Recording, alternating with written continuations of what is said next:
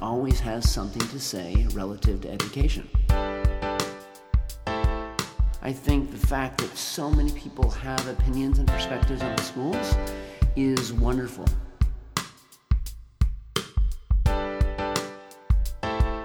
School districts are very complicated.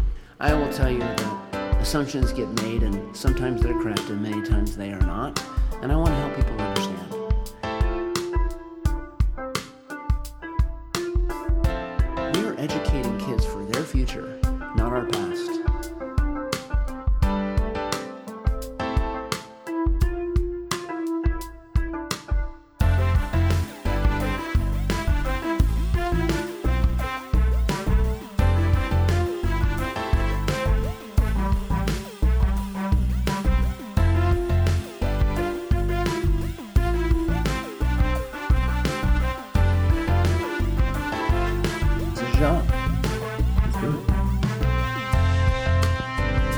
Welcome everyone. This is Jeff Rose with Leading Education with Jeff Rose. And today's podcast is going to be different for a variety of reasons. Number one, my partner in crime, we do not commit any crimes, but my partner, Jason Pace, is not here today. He is on a business trip and will be gone for a little bit, and yet the podcast must go on. So we devised a different plan, one that I'm actually really looking forward to. It has to do with a Q&A model. Recently I put out on Facebook as well as Twitter if anyone had any questions to email me. We created an email box called questions at leadingedsolutions.com and asked people to send in questions and people in fact have. So our model today is going to be a Q&A model. a couple of things I want to also get out of the way. Recently, I've had a number of conversations with friends and family and have had uh, comments sent to me, and there seems to be a misunderstanding specific to this podcast. This podcast is something I do for fun. It is uh, definitely not a job. It's um, it's nothing I Yeah. get paid for. I am I'm not Joe Rogan in any way, shape, or form. Basically, a number of um, months ago, I decided that I want to continue to talk. I have this voice, this strong opinion, this perspective on education and leadership, and I wanted to continue to talk. I recently stepped down from a superintendent position here in Fulton County, Georgia, and I was used to talking all day long. That has been part of my work as an educational leader for years and years. And for that to change dramatically or shut off, so to speak, didn't mean that I don't have this passion and this voice and these opinions. So, hence the podcast. So, know that this is this is not my job. In fact, I've been doing a number of consultancy um, jobs recently, having a good time with that. Variety of things. One company, Avid. Many people have heard about Avid Advancement via Indi- Individual Determination. Avid is an amazing outfit that supports well over 2 million students throughout the country. Located it's um, throughout the country, but its main headquarters is in San Diego.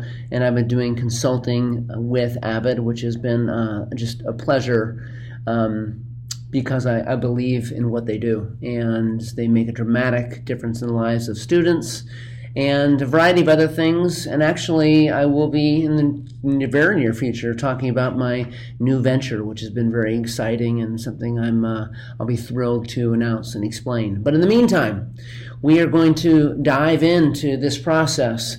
Now, I'm not sitting here alone. Jason is not here, but I'm not alone. Carson Pace, who is our producer, engineer, composer. Um, he's sitting here with me like he always is, and Carson is actually the the one who uh, helps us and allows us to sound ha- halfway decent. And I have actually learned a lot from Carson over the past number of weeks. Carson is 22 year old, young man, so he's definitely not a kid. But I will say, as one who's in my middle age, to learn from somebody who's 22 um, has just been a fascinating process. And by the way, it just reminds us all that we all have something to learn from one another. And so um, I'm thrilled to have Carson. And what Carson's going to do is He's going to ask the questions. I'm asking the questions. You haven't let me talk this entire time, Jeff, man. Come on. So, and I probably won't let you talk very much anyway, Carson. So, um, Carson. You certainly weren't expecting to learn from a 22 year old. I will, I will say that. That's yeah. true. That's true. Yeah. But, I mean, it's, you know, uh, good educators constantly learn from their students, and you are not yeah. my student in any way, shape, or form. Um, we really, well, I really appreciate I was, your support. I, I did, I was in school while, I was in your school district while you were superintendent of Fulton County Schools. So, so there you go. There you go. Sort of. I was sort of your student in a way.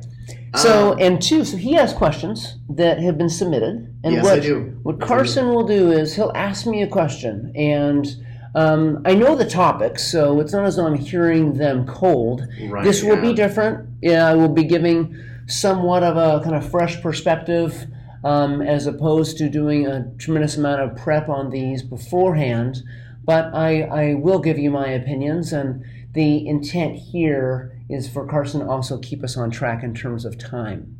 Sure. It's it's likely that with one particular question, I can go on for a long period of time. My my dad teases me about having what he calls the gift of gab, and I will um, intentionally try to make sure I don't go too far into detail and create a podcast based upon one particular question. We want to get to a few of them at least.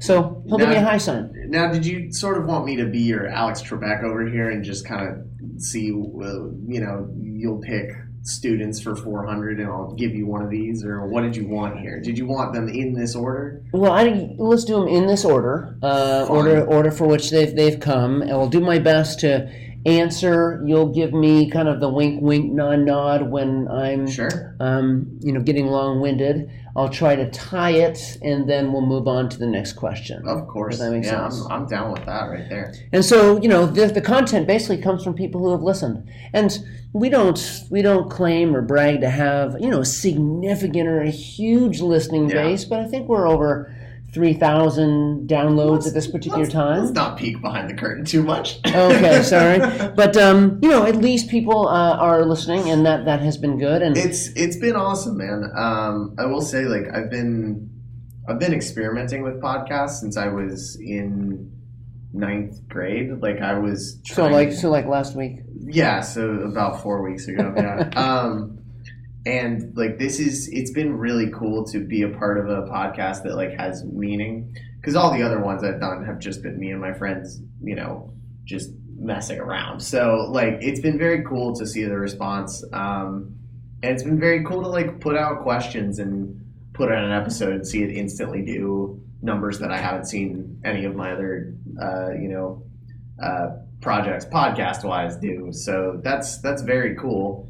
Um, and I just I just want to say a real quick thank you to everyone that's reviewed the show on Podbean or iTunes. So thank you for that. Uh, well, that's, that's good. very off topic. But. That's good. I mean, people are clearly aware that I've paid you to say that. Um, uh-huh. Yep. Let me do a lot of things. But. Let me preface one more piece here that I have read, like many of us, a lot of texts. So I've let, read more leadership uh, texts than I than I can count. One thing that's sometimes difficult is the the challenge of leading something complex is sometimes broken down into a one, two, three, four, five step plan. Sure. And that's that's not the way it works. So that's not how I will be giving my answers in terms of well, if you do one, two, and three, then you will achieve success. Right. Yeah. yeah. So I want I want people to think about this in terms of a Venn diagram. So people are aware of what a Venn diagram is. It's of you know circles that overlap one another, each circle representing a particular opinion or perspective or theory, and often they overlap. So what I'll be doing is talking about what I think are critical aspects to think about specific to that question but it will not come across or does not mean to come across in a formulaic way. This is not a formula. These sure. are uh, my perspectives that people should think about aligned to the questions that we'll address one at a time. All right. Okay, let's let's jump into kind of question number one. I am okay. ready. Hi, Jeff. Since you have been a superintendent in three distinctively different settings, what are the common qualities you've found in principals who have incredible rapport with their teachers, parents, and students? Top three. Okay, so I don't know if I'll um, do exactly three. I'll maybe do less or more, but we'll see. Um, Sure. what I've learned is first off, the principal has an incredible impact in terms of the the setting, the culture, the climate, the practices in the school, and in fact, in terms of leadership, I get principal envy all the time because principals every single day impact what is happening not just in the building but therefore in the lives of students. And you do so via relationships, and you have the ability to have your fingerprints on everything. And while that is a tremendous pressure, it also is just it's just so rewarding. And I would say anybody um, who has either been a principal or looks up to one probably is well aware of the impact that they make, and whether that is sometimes a good one or a bad one, they do make an impact. Now, um, in terms of you know common qualities that really build you know these rapport with teachers, parents, and students, there are a few things to think about. Number one, there's this what I call a a principal skill set uh, list, so to speak. It's like a series of buckets. You know, years ago, probably 20, 30 years ago in principal school, meaning, you know, in graduate programs and so forth, principals really were trained on a lot of management techniques and strategies. And management is really important. But, you know, just a few decades ago, the principal was really focusing on knowing how to manage the building. And that is important. Fortunately, over the last couple of decades, the last 20 plus years, we've also added to that and really asked the principal not just to be a manager, but to be an instructional leader. And this is really important because we have learned that teachers, parents, the community will look to the principal as it relates to what are the most important practices specific to supporting students. What are those systems? What are those structures? And really good principals who build these relationships and confidence with others are, in fact, instructional leaders in their building. Uh, the third bucket, that, in my opinion, isn't really taught enough, but is really important, is what I call being a public intellectual. And that, that's my phrase, and I'll explain it. I have gone through this activity a number of times with principals. So um, principals that I've worked with, they would they may remember this. I sometimes ask principals to go through this process where I, I literally have them close their eyes and imagine their school. I, I walk them through this visualization exercise and ask them to think specifically about what it sounds like, what it feels like, what it smells like. And by the way, yes, schools have smells. Yes, they do. Um, They certainly do, and depending upon the age uh, and the level, the, the smells are different.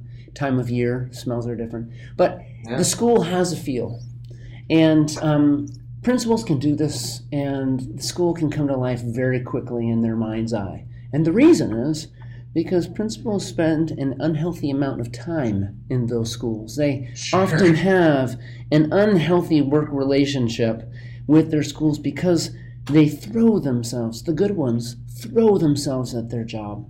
And they're there more hours than many can imagine throughout the week. It becomes, unfortunately, their home away from home. And sometimes, like I said, it's even unhealthy the amount of times that they're there. Right. But a, I- a, reluctant home away from home. Yeah, possibly. sometimes, Yeah. and um, and they're there because they're passionate. And I. I ask them to imagine the school and to get it in their head, and they do so. And then I ask them to open their eyes, and then I remind them of something. I say, "That school, your school that you just pictured, it's not yours. It's not your school, and I need you to stop thinking about it as your school. It's our school. It's mine too, and it's other people's school in this particular room. You don't own that place. Your job is actually to serve in that place. But if you truly are going to be a public intellectual, you know how to look beyond the walls and windows and doors in that school. Your job is to look at the community, the local, the states, even the national politics of the time, and try to read the tea leaves and think about the impact that that rhythm outside of the school can or should have on the lives of students. Your job is to think beyond just your school. And the reason that is important is I just find that the really good leaders are not ones who lead with their head down. They're constantly knowing when to look down, but also when to look up and out. So, number one, when people do that well, they typically are very good communicators. They know systems of communication. They keep lines of communication open, not just with staff and students, but with the community at large. Because to be great, to build that rapport, they need the trust of the community, which is inclusive of within the building and out. So those buckets are really important. Um, here's a strategy that is um, going to surprise people, and it is probably the most important. And it is you read you lead via relationships. You just do. It is in and will always be the cornerstone of this work. In fact, the number one instructional strategy of a teacher with students is or should be relationships. Well, leaders, the really good ones, lean into relationships and know if they want to move people, they need to build trust and they move them emotionally. They don't necessarily move them cerebrally. So, ones who really, really rely on relationships. And then I'll say this maybe end here that, you know, the really good principals are ones who know how to create a system where they put the student in the middle of the room. And what I mean by that is literally they know how to always bring back the discussion, the debates, the systems and structure back to the question is this the best thing for the student? I remember as a teacher, I learned from a principal, Glenn Gilbert was his name, and Glenn once literally took a chair and put it in the middle of the room. And he asked us during a staff meeting to circle around it. And then he re engaged us in the very conversation that we were just having. But he reminded us that what we're talking about is a student and had us visualize our favorite student, maybe even our own child, sitting in that chair if we visualize a student sitting in that chair, let's make sure that whatever we talk about, even if it is an adult issue, we think about it in the context of having an impact in the life of a kid. So I think principals that do some of the things I just described are ones who, over time, because it doesn't come overnight, over time build this incredible rapport and trust, and usually are the ones who can actually take the biggest risks and create the biggest change in their schools because they're people who people want to lead with, not just follow, but lead with. Remember, the leader is the one who, when they take steps forward and they look over their shoulder, they have other people with them that is what leading is. Right, yeah. And that doesn't just happen overnight. It is an art, but the really good ones are ones who really align to some of the things I've described just now. Now, can I ask a, a quick question, like just around this topic, Mhm. with with people who you've you've seen have great rapport with, you know, certain students, certain teachers, and that's that kind of thing. Oh, I've I've been a leader in a couple of different positions before. You know, I've been a manager of you know, I, I lead a team of six people currently, and uh, is it possible to be a great leader and still tense up when trying to communicate with a certain person who maybe doesn't take communication very well? Oh, absolutely. I think that I didn't, you know, one thing I didn't mention is that uh, a really good leader doesn't have to be one who doesn't get nervous or isn't sometimes scared or intimidated to engage in the difficult conversation. Sure. I mean, yeah. leaders are actually um, really good ones, real people, right? And Sure. so they actually know when to be vulnerable. right. Yeah. I think the the the leaders don't always have it together. In fact, the Mhm. ones that seem like they do may be lying.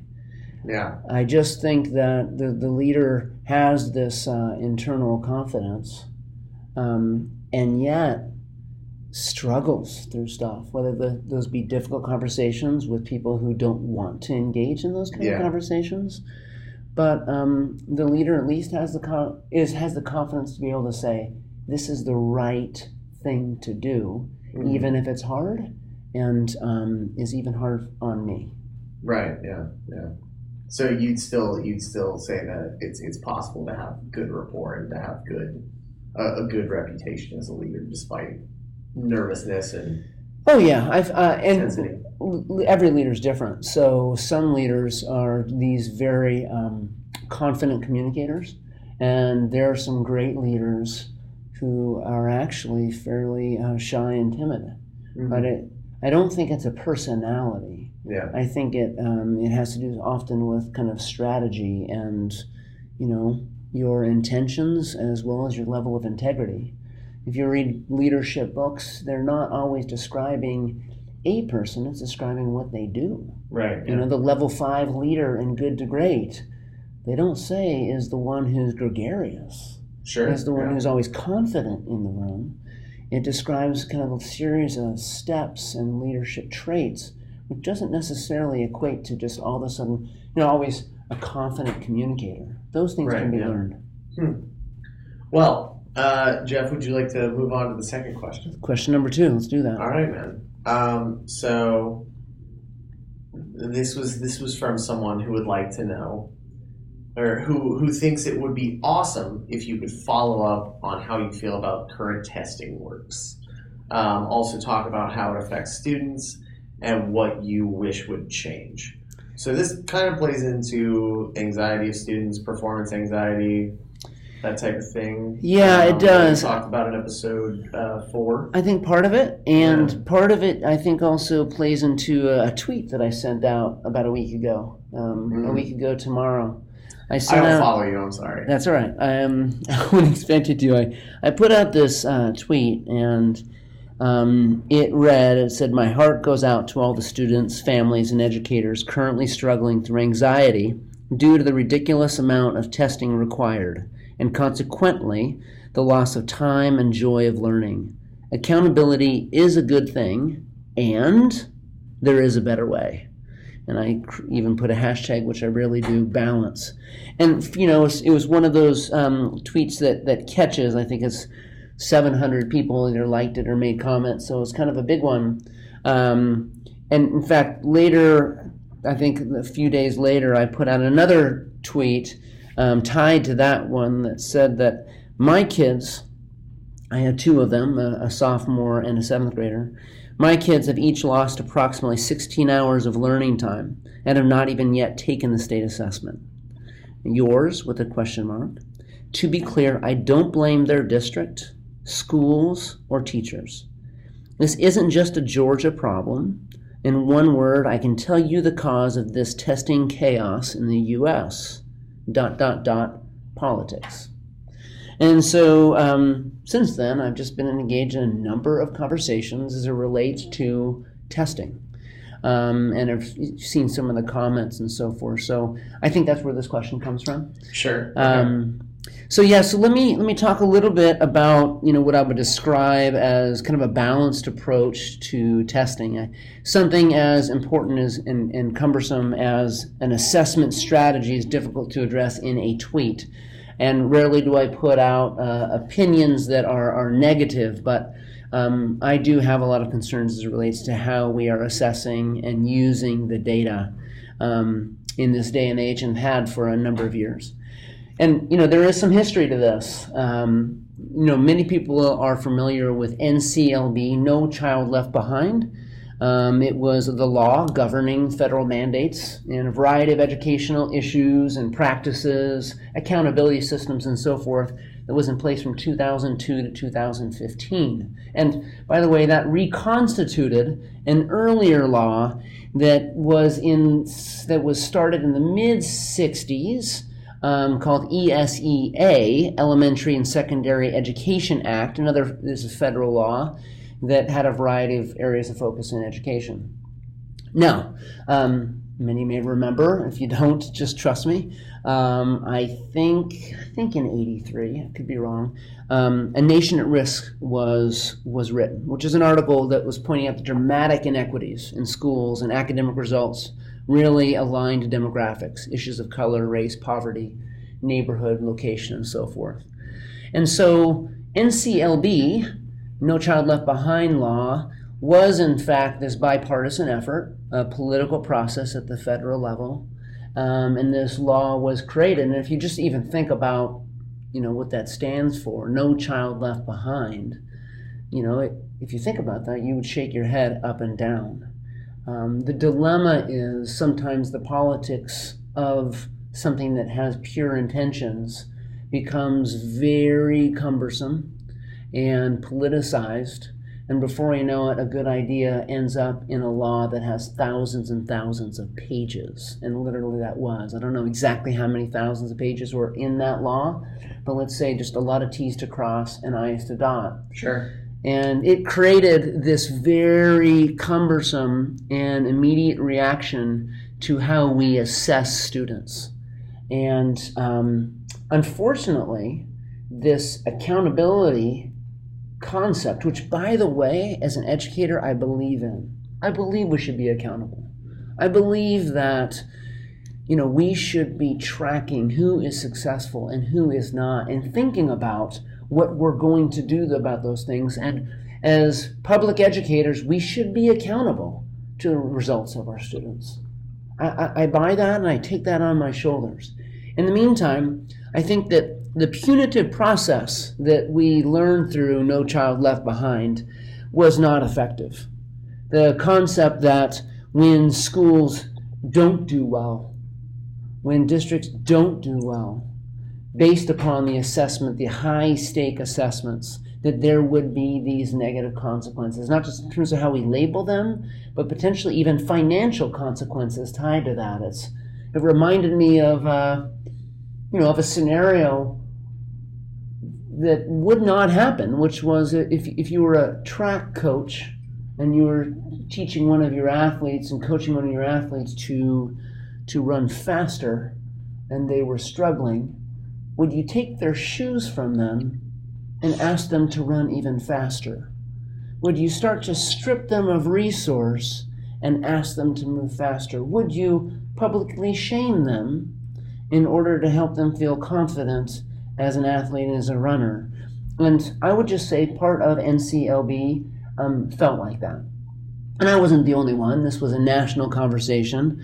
Um, so you know, like like anything, No Child Left Behind had some positives and had some challenges. Right. The positives were we started to, you know, really shine a light on what we should be accountable for, which is the success or lack thereof of our students.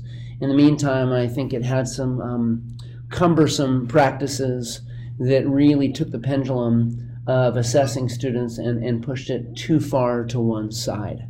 And is that what you would consider to be the biggest, uh, the biggest contributor to what testing and assessment is now, or are there are there other elements that went into that? Lots. Well, that that is a ma- that is a major one. Um, in fact, if the recently after 2015 there was another bipartisan effort to reconstitute NCLB, um, uh, and that was called um, the ESSA plan, Every Student Succeeds Act. And so that is in place now. And the goal there was to try to narrow the role of the federal government and create more flexibility for states to um, start to modify and change some of their assessment systems. Sure. Yeah. However, um, in my opinion, it didn't go far enough, right? It's still extremely tight. And states now are having a hard time knowing how to react and push on and knowing how far they can push on some of the federal mandates.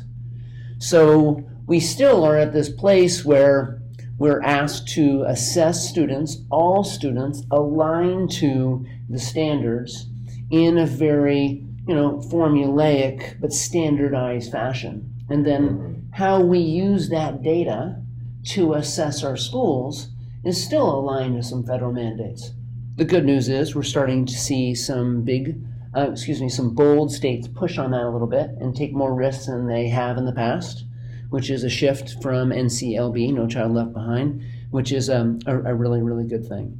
But here's what I would say this is, I'm going to describe what um, is, in my opinion, a, a balanced assessment model. And I'm just going to do this briefly. If I had a classroom of assessment gurus and policy yeah. wonks, their hands would be in the air and they would want time because they would say, I'm moving through this way too fast, which I am, right? I'm just trying to get out an answer. But uh, a balanced assessment um, system or approach um, considers a few things. Number one, it's what I call the, the most important triangle we have to pay attention to. Assessment, as it relates to providing data aligned to the learning or lack thereof of the students, is most valuable when it's understood and owned by three entities. One, the teacher. The teacher really needs to understand and own and be able to communicate this data. The student, so the teacher and the student, the student should be aware of how they are doing, specific right, yeah, to the expectation, and the parent. That is the most important relationship as it relates to the use of data, assessment data. Anything else is important, but not as important. So that's first and foremost. A lot of educators are well aware of the difference between the kinds or types of assessments. So, formative assessment is an assessment that is given in order to um, derive data or information that can help in the learning process. So, often those assessments are done in an ongoing manner. They aren't necessarily done at the end of, the end of the year, the end of the semester. Those sure. would be considered summative, right? Something that summarizes how yeah. you're doing. So these standardized assessments that our kids are moving through, those really, they're not formative, those are summative. Have they learned enough aligned to the standards.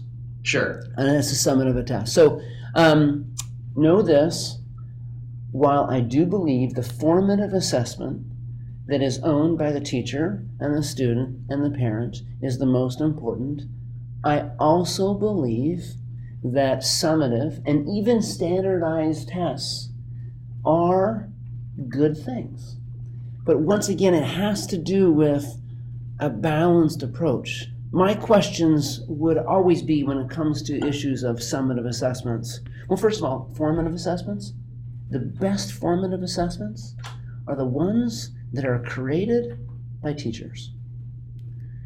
It's when teachers say, This is what I need to know as it relates to what my kids know. Let me create an assessment, which often doesn't have to be complicated, that allows me to get information to know what I can do to further support students as a group as well as individually. And when teachers do that in teams, so they can talk apples to apples as it relates to instructional practices, that's where formative assessments really start to sing. So I do believe formative assessments are best when teachers are the creators and the owners of the assessments and the data. But there's also some formative assessment systems um, I won't go into detail, but there are a variety that um, that are off the shelf, so to speak, uh, that are aligned to standards that can be used and create efficiencies. Now, summative assessments, um, standardized, aren't bad, and uh, I don't even have a problem when they're nationally normed. But here are my questions that we, that I think should be asked relative to that test. Um, what is the data used for? So when they bring data, when we get data from them, what are they used for? Sure. Um, should they be used to create accountability in our schools? Yes. Um, but to the degree that it creates fear and anxiety that is then passed down to students, Absolutely not. then I think there's a problem. Yeah. So that's one question I would ask about any standardized or nationally normed assessment. Here's the other one is how much time do they take? An assessment that is aligned to even your state standards or some federal standards if you are a state or a district that you know believe that common core was important. If they take weeks of instructional time away from the year i would say that we've gone too far. And i Yeah. do believe many times they do. In fact sometimes entire schools have to shut down. And this isn't just in one state. This is in many of them. Entire schools have to shut down in order to allow certain grade levels or certain courses to be able to take those standardized tests. And so other students are now not learning at the same rate and pace because they have to wait for those assessments to be complete because of the resources it takes. So, you know, how much time does it take? And then the data. How much time do we have to wait for the data? So, there are some national um, kind of standardized, nationally normed assessments, whether the MAPS assessment, um, Iowa assessment of basic skills, where they're nationally normed. Students can take them in a relatively short period of time, and then within a matter of weeks, you have the information and the data. And you know how your child stacks up against not just district and peers, but even a nationally related to some really important academic skill sets. By the way, that's useful information, in my opinion. It's useful Yeah. because it comes back. When we have assessment systems that takes literally months to be able to provide the data back, we're actually not getting data back until the following year. And by the way, the students have already moved on. They're no longer in that classroom. They're Right, no longer yeah. in that grade. It's actually post-mortem data, right? In a way, yeah, they're they're completely different kids then. they're at that point. different kids. So Yeah. therefore, even that test can't give information back to the three entities that are most important: the Right, student, the teacher, and the parent, in order to even look at some hard truths and think about what you do about them, which is what a test should do. So, I think that there is a balanced approach. I know there is a balanced approach, and I think we are far from it. And by the way, our country is rare. So the United States tests at a very different level in comparison to many of the really impressive countries throughout the U.S. So I'm not going Right, to get yeah. into that discussion of comparing United Yeah, States whole model. to- other that's a whole- discussion. Yeah. It takes it takes many many hours, but we are at a very very difficult and tricky place that relates to the time and emphasis we're putting into testing, and I think it's a shame, um, and I think we need to continue to push on it. So Right on, man. Well, Jeff, um, we haven't done a 50 minute episode of this podcast yet, and I certainly don't want to start today. Uh, but we do have some more questions. So I was hoping that maybe if if the audience would be so kind as to wait till next week for us to answer a few more, we could we could uh, call this one and uh, Yeah, so this everyone. is th- and this was one thing we were fearful of. Okay, so thank Yes, you. Uh, yeah. you're, you're watching the time. So um, we have brought forth a couple of questions, and um, but we have more.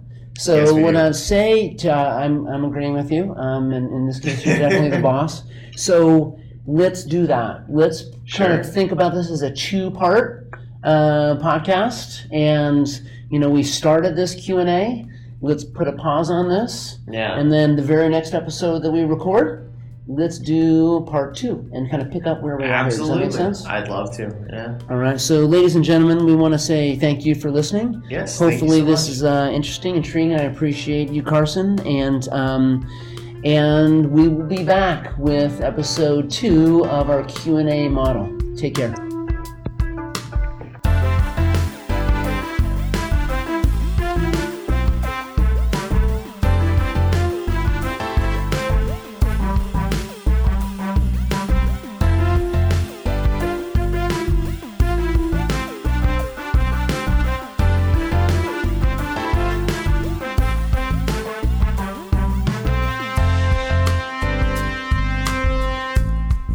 Listening to Leading Education with Jeff Rose, hosted by Jason Pace and Jeff Rose, and recorded at Serendipity Labs in Alpharetta, Georgia. We are produced and edited by Carson Pace. Our theme music is by Full Year of Panic. If you're listening to this on iTunes, Spotify, or wherever you get your podcasts, hit the subscribe button so you never miss an episode. We'll see you next week.